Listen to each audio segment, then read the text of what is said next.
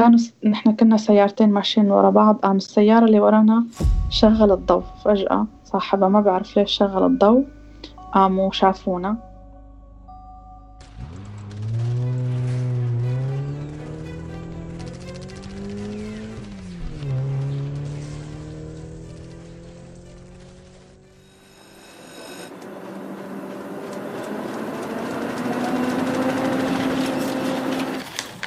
عنب بلدي بودكاست.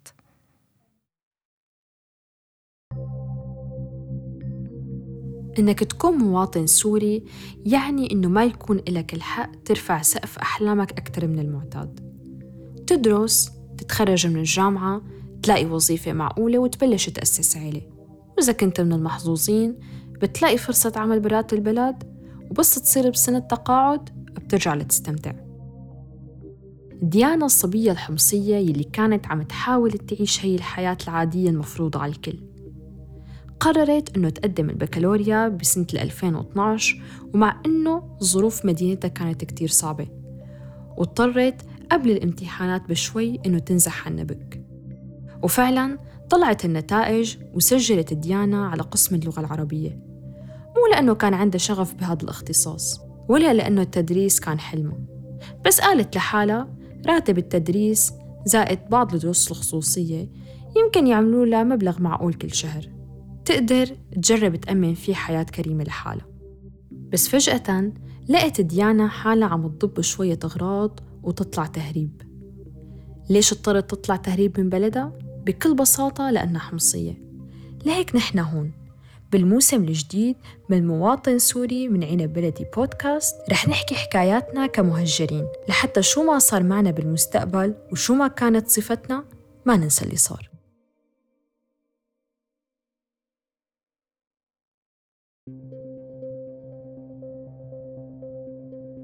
قررنا نطلع لما عن جد حسينا إنه ما عاد في مكان تاني نروح عليه، طبعاً برا سوريا قررنا هالمرة، لأنه بعد ما كنا كتير متنقلين بأماكن ومدن ضمن سوريا، آه وكل مرة نكتشف إنه كل مرة نقول إنه هاي المدينة خاص رح نضل فيها، هذا المكان آمن، ترجع تعلق من أول جديد. فنكتشف إنه خلاص ما عاد في، فعلا تنفذنا كل الخيارات وكل الأماكن اللي كنا نروح عليها أو اللي ممكن نروح عليها. لما قررنا نطلع كنا وقتها بمدينة النبك بريف دمشق، وكانت هاي المنطقة تقريباً هي خارج سيطرة النظام ومع الجيش الحر، لهيك نحن قدرنا نقعد فيها فترة كحماصنة لأنه الجيش الحر موجود. كان كتير في معارضة كبيرة من من أهالي النبك لأنه كتير كان في ناس بالقلمون مؤيدة، فنحن لو ما الجيش الحر إنه قعدنا بهالمنطقة نحن ما كنا بنقدر نقعد. أه بس وصلنا لمرحلة إنه كان بده يصير اقتحام كتير كبير للنبك من قبل النظام وحزب الله، فهون قررنا إنه خلاص يعني إذا فات النظام نحن إرهابيين، يعني بكل الأحوال نحن نعتبر إرهابيين. فهون قررنا نطلع على الأردن، فبلشنا نحكي مع مهربين ونشوف الأسعار، واتفقنا مع مهرب إنه نطلع من دير عطية. فقلنا المهرب إنه أنتوا تعالوا على دير عطية وأنا بطلعكم، أنا بجيب سيارة أو باص وباخدكم من دير عطية ومنروح على الحدود. هيك كان على أساس الاتفاق إنه بنطلع بسيارة أو سرفيس أو باص اللي هو، وإنه من دير عطية دغري على الزعتري. هيك يعني ما كان حدا مننا بجيش حر أو شيء أو مطلوب، بس نحنا كانت جوازاتنا منتهية مدتها وكتير كنا نخاف إنه نروح على الشام ونجدد الجوازات، لأنه كتير كان يعتقلوا. نحن كانت هويتنا القصير، كانت فترة كتير علقانة بالقصير وبحمص، ونحن خلص عينهم حمراء علينا، عم يعتقلوا أي حدا من هاي المدينة بغض النظر هو شو يعني. فلهيك نحن قررنا نطلع تهريب، ما كنا بنقدر نطلع بطريقة نظامية.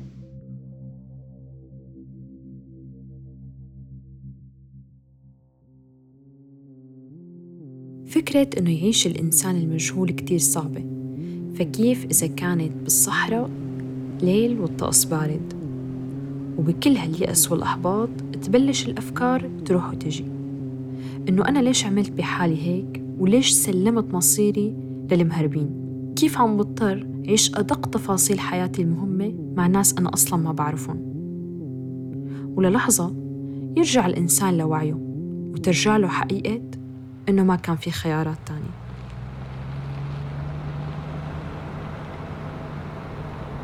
رحنا بطريق مانو نظامي، يعني من طريق من دير عطية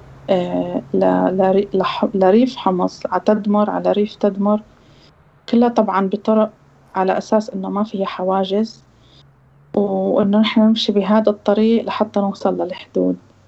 هلأ لما طلعنا من دير عطية نحن كنا ثلاث عيال تقريباً، طلعنا هيك بسرفيس صغير يعني، وعلى أساس إنه كله تمام ويا سلام.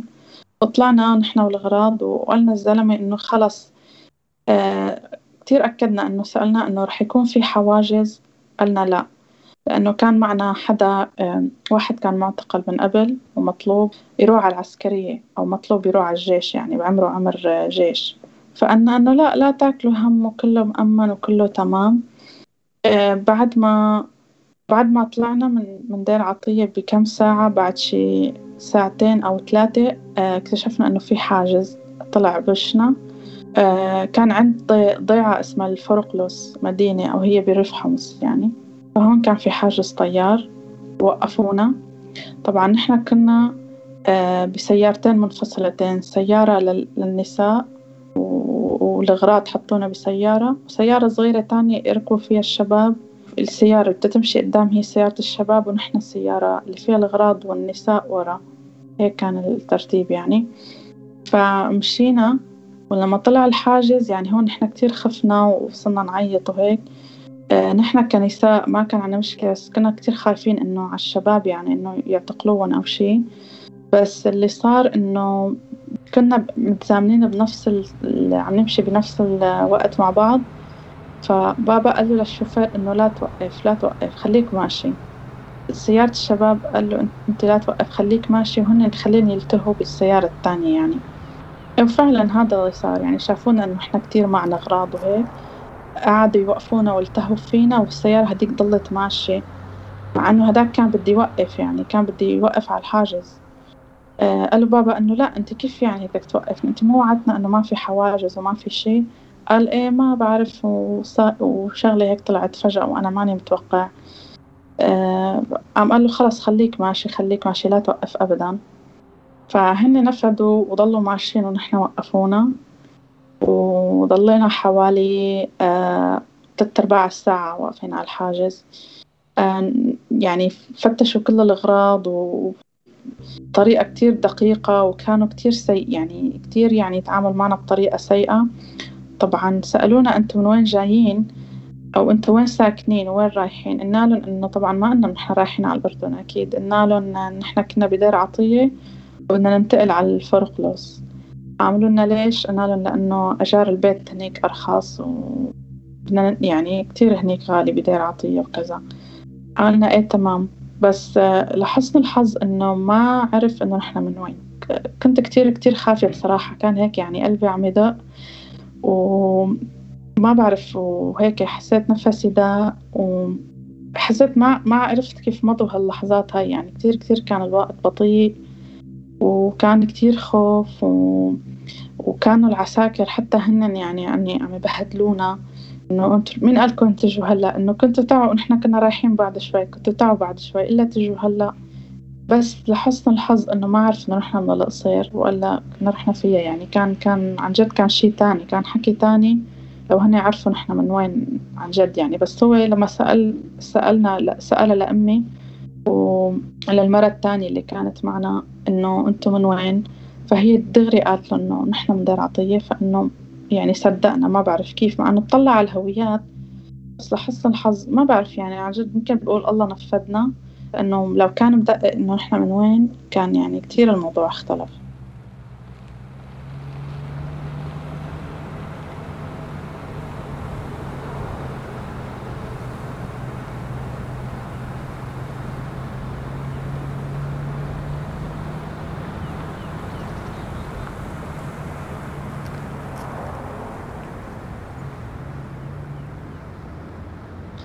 بعد ما طلعنا بالسيارة ومشينا مشينا لقدام شوي، وبعدين الزلمة الشوفير تبعنا حكى مع مع الشوفير السيارة الثانية وقال له إنه نحن نفذنا، مش الحال يعني. بعد ما ضلينا نحن ماشيين ما حدا وقفنا.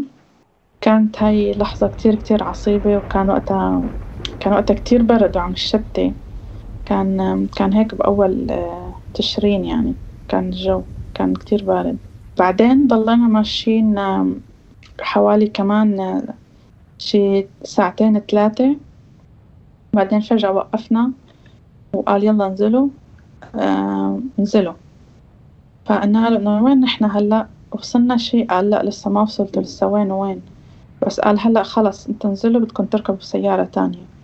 قلنا لهم ما عساس انه نحن نضل راكبين للحدود يعني ما ننزلوا نتشنشط من سيارة سيارة. قال لا وانزلوا و...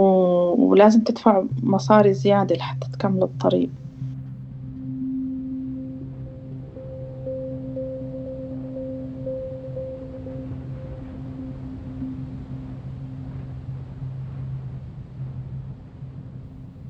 فهون نزلونا بمكان كان كتير غريب يعني، ما في ما في حدا حوالينا، كله جبال، ما في تغطية، وفي عالم مثلنا كانوا عم يستنوا يعني. وفي كان عالم كتير حوالي شي مية وخمسين حدا، حوالي مية وخمسين واحد يعني، عائلات وأطفال وكله مع أغراضهم، كلهم كانوا عم يستنوا بهذا المكان. ونزلونا نحن كمان وقال يلا استنوا لتجي السيارة اللي بعدها. اما تجي السيارة اللي بعدنا قال ما بنعرف، حسب كنت ضلوا قاعدين هون لتجي. فنحن سألنا الناس اللي كانوا واقفين انه قديش انتوا صاركم عم تستنوا؟ صرنا تسعة ايام هون. طبعا المكان يعني ما في ما في انه الواحد انه شيء يقعد فيه بيت او ولا اي شيء يتقوى يعني، وكان برد ولا في اكل ولا في شيء يعني. فانه كان انه مثل شيء مجهول، انه نحن بدنا نقعد نستنى وبس لحتى هن آه يعني انه هيك يعني يترحموا علينا وتجي السياره اللي بعدها ونروح على الخطوه اللي بعدها يعني. كلنا انصدمنا، انذهلنا انه ليش هيك، نحن وين ونحن شو صار وليش هيك، ومع اساس نحن ما هيك اتفقنا. وبعدين كمان طالبونا بمبلغ تاني وسحبوا علينا اسلحه، وقال لي يا اما بتدفعوا يا أما نترككم هون بالصحراء وبتموتوا الجوع يعني وهيك. فاضطرنا ندفع مصاري كمان فوق، اضطرنا ندفع مبلغ زيادة. وقال يلا هلأ استنوا لحتى تيجي السيارة اللي بعدها، وحمل حال الشوفير وراح، وتركنا نحن مع تركونا يعني مع الناس التانيين شي حوالي شي نص ساعة أو بعد شي ساعة. طبعا هون كان صار ليل يعني، ما عاد عرفنا نحن هون الوقت قديش بالضبط، بس كان ليل يعني شي تسعة عشرة هيك شي. بعدين اجت سيارة سيارة تانية كتير كبيرة، سيارتين، وحدة كتير كبيرة ووحدة صغيرة، وقال يلا اطلعوا. فانه هيك يعني جينا نطلع. أم هدوليك قالونا انه انتوا وين كنتوا تطلعوا؟ حصلنا تسعة ايام عم نستنى، انتوا بدكم تستنوا هون، نحن دورنا هلأ نطلع، وانتو لا تيجي سيارة غيرها تدبروا حالكم يعني. عم طلعوا بالسيارة الكبيرة حوالي يعني مية واحد أو مية وخمسين، ونحن ضلينا واقفين انه شو بدنا نساوي. عم عم اجت تبع السيارة الصغيرة انه طلعوا، انه نحن ضلينا شي خمس عيال واقفين. عم قال ادبروا حالكم وطلعوا يعني فوق بعضكم بهاي السيارة الصغيرة. كانت سيارة بيك اب مفتوحة من ورا وعليها رشاش. طلعنا هيك فوق بعض بطريقة ما بعرف كيف، بس إنه دبرنا حالنا وطلعنا فوق بعض. آه قلنا له إنه نحن هلأ وين؟ آه لسه عدنا نحن هلأ بريف حمص. آه نحن كنا فاكرين إنه قربنا على الحدود أو شيء، لأنه كانت المنطقة كتير غريبة، وبتحس يعني بحس الواحد إنه هاي مانا على الخريطة، إنه هاي إنه هاي سوريا، إنه مناطق بحياتنا مو شايفينها ولا سمعانين عنها ولا بنعرف عنها شيء. فطلعنا وضلينا م... ماشيين كمان شي ساعتين ثلاثة. بعدين وقفنا وقالنا الزلمة المهرب كان اسمه، كان يقولوا له أبو علي، أنا أبو علي هلأ بدي من كل واحد من كل عائلة عشرة آلاف زيادة ونزلوا هون، وهلأ بتجي سيارة تانية يعني غير هاي، أنا لهون وصلتكم. قلنا له إنه ليش نحن وين وصلنا يعني؟ قال لا لا نحن لساتنا لساتنا هون بريف حمص. فنزلنا ودفعنا كمان مصاري يعني، بعد طبعا جدال وخناق وهيك دفعنا. آه ونزلنا. اجت سيارة تالتة كمان كتير كبيرة، قال قال هاي طلعوا فيها كلياتكم. فطلعنا فيها، نحن كنا شي حوالي يعني شي مية وخمسين عائلة، يعني شخص بين صغار وكبار وكله. كانوا هن يمشوا على طريق النجوم، يشوفوا النجوم ويمشوا عليها، صح غلط إنه خلص نحن ما ما بنعرف أصلاً، هن اللي بيعرفوا. فحسب هنا وين بياخدونا نحن، ما أنا رايحين يعني مثل كأنه رايحين على المجهول، ما أنا عارفين شو آخرتها.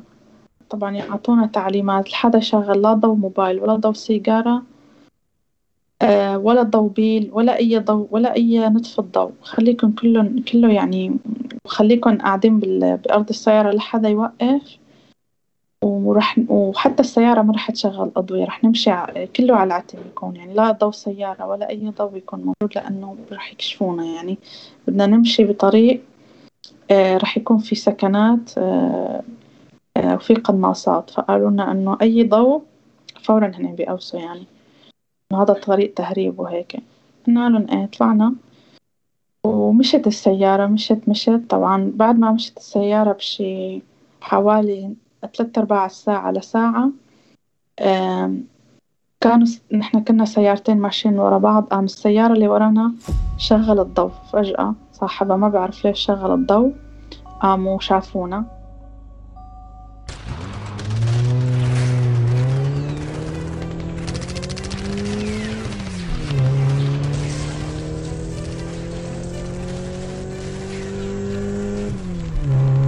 وبلشون الزلمة كتير كتير يأسرع، درجة السيارة كتير تأسرع وتمشي، يعني تروح هيك وتجي، ونحن بعدين ما عاد يعني قدروا يلاقونا، أو ما عاد قدروا يعني يضربوا علينا، ما عاد وصلنا خارج مجالهم أو ما عرفت شو اللي صامهم. وقف القصف وضلينا ماشيين طريقة طبيعية شوي، بعدين فجأة عطلت السيارة، وقفت السيارة هيك بالطريق وعطلت.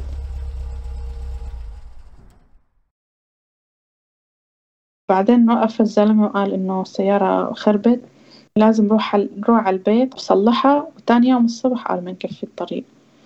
فأخذنا الزلمة على بيته، طلعت أنا على موبايلي، كانت التغطية تروح تجي بس بس بشكل كتير متقطع يعني. فإجت التغطية شوي، فقدرنا نحكي مع مع خالي أو مع حدا من عائلتنا. اتصلت بخالي وقلت له إن إحنا ما نعرف إحنا وين، بس إنه إحنا مناح، يعني إحنا بمنطقة غريبة بي هي بي بريف تدمر أو هيك، يعني هيك هذا اللي عرفناه، بس إحنا مناح. وقالوا لنا إنه باقي لنا ثلاثمية كيلو للحدود.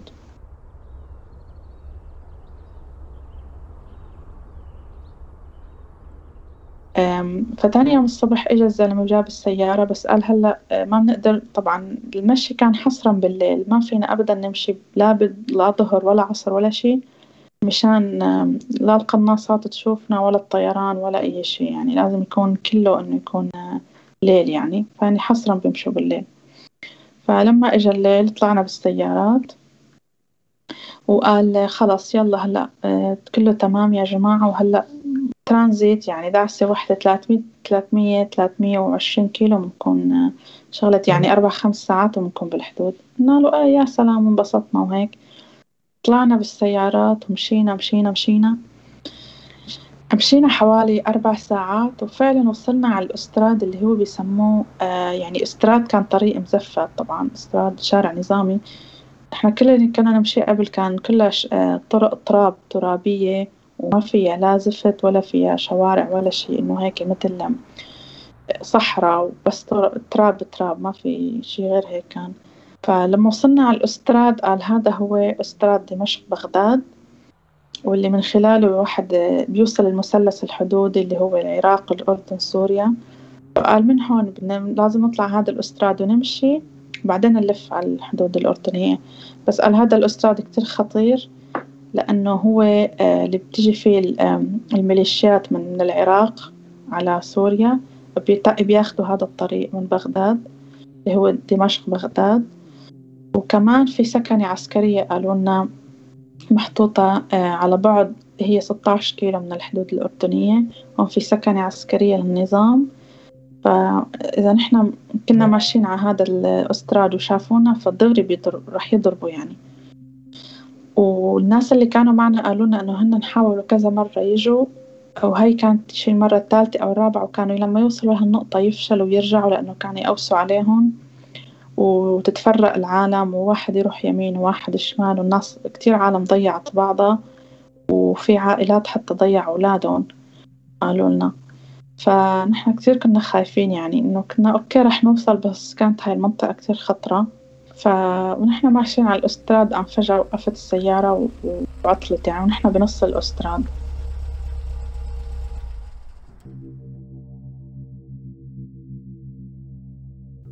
آه كانت تقريبا حوالي الساعة تنتين أو ثلاثة بالليل. آه كان عتم طبعا، وما كان في غير نحن سيارتنا، ونحن بنص هالأستراد. فكتير كتير يعني كان شيء مرعب.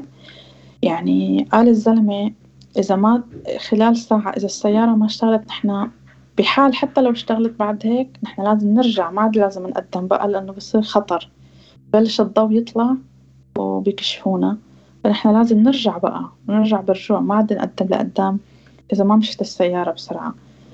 فنزلوا كلياتهم الشباب وهيك، وقعدوا شي دفشوا السيارة وشي ما بعرف إنه يحاولوا يصلحوها يعني، وما كانت تزبط. وصارت الساعة ثلاثة، صارت أربعة، يعني عم يمرق الوقت ونحن عم نطلع على الساعة وهيك، يعني مثل العد التنازلي، الواحد إنه حس حاله إنه هلا هذا العد التنازلي للنهاية، أو هذا العد التنازلي يمكن يجوا يعتقلونا، يمكن يجوا الجيش يقتلونا، يعني يمكن أي شيء بيصير. آه يمكن إنه ببساطة بنموت وما حدا بيدرى فينا. أصلا هاي المنطقة ما كان فيها لا تغطية ولا شيء، وكانت معزولة عن العالم الخارجي تماما. فما بعرف حدا منهم نزل، آه الشوفير وحدا تاني، إنه مشوا شوي آه من من نزلوا من على الأستراد وفاتوا شوي لجوا، يعني هيك كم كيلو، ما بعرف كيف لقوا سيارة، وإجت سيارة تانية يعني ما بعرف كيف لقوها، وقالوا له إنه إحنا بدنا شوية آه بدنا شوية زيت لتمشي السيارة لحتى نرجع لورا، نرجع برجوع ما بنضل على الأستراد لأنه خطر يعني. فما بعرف كيف لقوا هاي السيارة وجابوها، وإجت إجا الزلمة و... وما بعرف عطاهم زيت أو شيء يعني لحتى السيارة تمشي. آه لما السيارة قدرت تمشي مرة تانية كان حوالي الساعة حوالي الساعة خمسة، يعني كان بلش يطلع الضوء، وكنا نحن كتير خايفين يعني. آه بلشت السيارة تتحرك، يعني تصلحت أو ما بعرف كيف، يعني أخذت زيت أو أخذت مي ما بعرف يعني بهاي القصص. المهم إنه مشيت السيارة، فلف لف الزلمة وقال هلأ بدنا نرجع برجوع. فهون كتير حسنا بالإحباط إنه ما عاد ما وصلنا لهالمرحلة إنه لأ لسه بدنا نرجع ما بعرف لوين، بس إنه لازم نرجع برجوع لورا، ما ما بصير نضل نحن واقفين هون. ما عاد فينا نقدم لقدام لأنه صار يعني بلش يطلع الضوء وخطر كتير إنه نمشي بالضوء يعني. فتحركنا آه لورا، يعني رجعنا برجوع. آه ووقف بقلب وادي، وادي كتير كبير يعني، كان هون شي صار شي الظهر يعني الساعة إحدى عشر اثنا عشر الظهر. ووقف بنص الوادي وقال خلاص انزلوا واستنوا هون. طبعا إحدى عشر اثنا عشر الظهر بنص الصحراء، كتير كان شوب الشمس كتير كتير حامية، ما في شي يعني نتقاوى تحته، يعني لا شجرة لا يعني حجرة، الواحد هيك يقعد جنب يعني ولا ولا ولا أي شي، بس هيك السيارة بنص هالوادي وبس ونحن. فقال الزلمة أنا هلأ لازم أرجع أمشي وروح على قرن فيها تغطية لحتى أنه أجيب لكم مساعدة. قلنا له إيه تمام. طبعا كان الساعة اثنا عشر، احنا نزلنا وتفينا بفي السيارة نفسها، يعني قعدنا هيك جنبها، وكان طبعا كتير شوب، وكان منطقة كلها عقارب يعني، يعني بهذا الوقت والصحراء بالشوب كلها عقارب وحيايا عقارب صفر، يعني من هذا ال...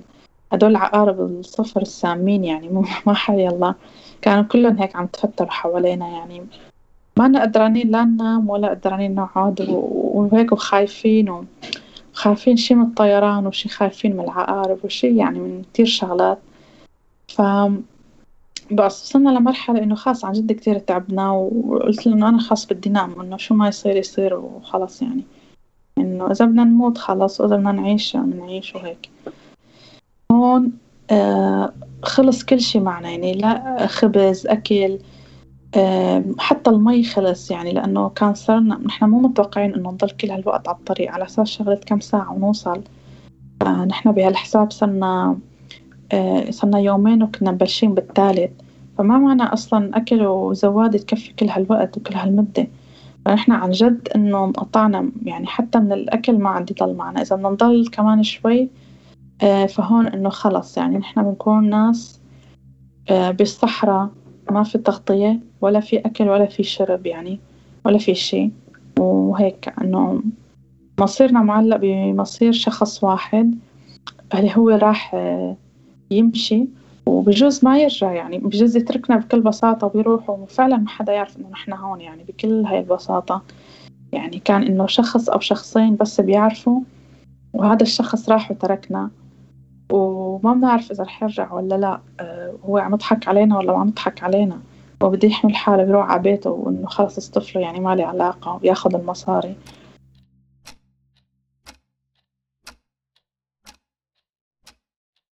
الساعة خمسة أو ستة فعلا الزلمة رجع، وجاب معه سيارة هيك صغيرة يعني فيها خزان مي، مشان إنه نحن نعبي مي يعني، قدر يجيب لنا مي وهيك.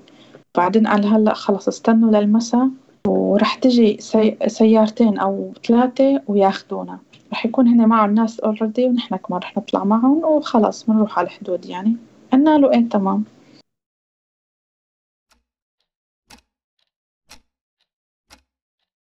آه شي الساعة تسعة أو عشرة بعدين بلشنا فعلا نشوف سيارة، أضوية سيارات جاية من بعيد. قال خلص يلا لكن إجوا، وكانوا مليانين يعني، إنه طلعنا هيك نحن ما بدنا نطلع. قال يلا دبروا حالكم كيف ما كان، ومهم إنه نطلعوا يعني. يعني إحنا كنا شي مية مية واحد أو مية وخمسين، وبدنا نطلع مع سيارات كمان مليانة، فحرفيا إنه طلعنا فوق بعض يعني. كان الواحد إنه يكون حتى الرجل بسيارة والرجل إنه هيك رافعة يعني، ما ما أصلا ما إلى مكان يعني يحط الرجل الثانية، بس إنه كيف ما كان إنه خلاص بس بدنا نطلع فوق بعض، ما فوق بعض بدنا إنه نطلع ونوصل بقى يعني، خلاص ما عاد نقدر نضل أكتر من هيك. فطلعنا ومشيت السيارات، مشي مشي حوالي شي حوالي شي أربع ساعات. فعلا بلشنا آه نشوف يعني الحدود الأردنية من بعيد، وبلشنا نوصل. وقف السيارة قال يلا هون الحدود. فإجا واحد منهم قال له لا ما بدك تنزلون، لسه كتير بعيد يعني، لسه عشرين كيلو للحدود.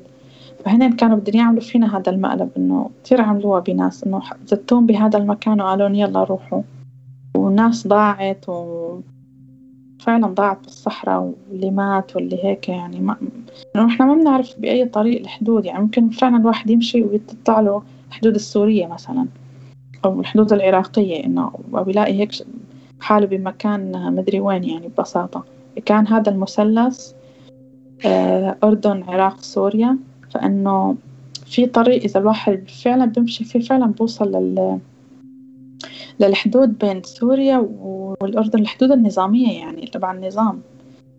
فنحن كنا جايين من من وراهم بطريق ما، وبدنا نفوت على على الساتر الحدودي هو تبع التهريب، ومشان بعدين إنه نفوت على الزعتر وهيك.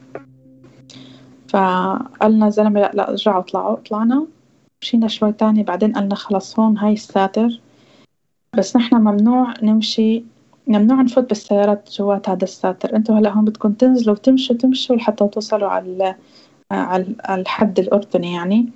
بدنا نمشي حوالي خمسة كيلومتر تقريبا. قال ممنوع السيارات تفوت، ونحن هاي آخر نقطة مسموح لنا نجي عليها، والباقي آه انتوا بتكملوا ماشي لحالكم انتوا والغراض. طبعا نحن كنا كتير تعبانين آه يعني، ليلتين مو نايمين كتير منيح، وما لنا أكلين كمان كتير منيح، ونر... لسه بنرجع نمشي ونحمل الأغراض وهيك يعني. كان إنه شي كتير إنه متعب، بس آه بنفس الوقت يعني وقت وصلنا كتير كتير أنا كنت مبسوطة إنه أخيرا يعني هيك الواحد وصل على بر الأمان. هون الواحد بحس بالأمان إنه خلاص وصلنا، وما عاد حدا لا يقدر لا يقوس علينا ولا يلحقنا ولا شيء.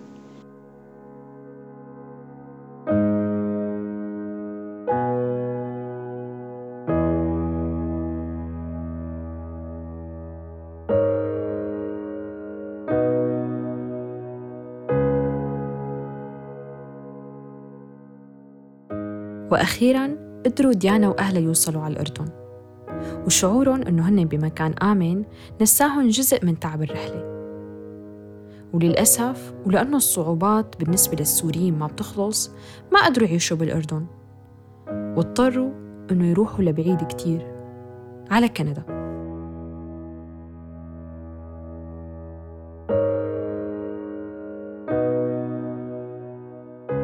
ديانا عم تأسس حياة جديدة بكندا، وحلمها أنه تقدر تفتح مشروعها الخاص وشوي شوي تنسى كل الوجع يلي عاشته. أي يمكن هي حاقدة على سوريا وبتحس أنه ضحت كتير، بس يمكن لما تتحسن الأوضاع وتشوف التغيير ترجع تقيم علاقتها بالوطن من جديد، وتحس أنه التغيير والحرية بتستاهل كل التضحيات اللي ضحيناها ويمكن أكتر. كان معكم مواطن سوري من عنب بلدي بودكاست، وأنا رانيم طرطوسي.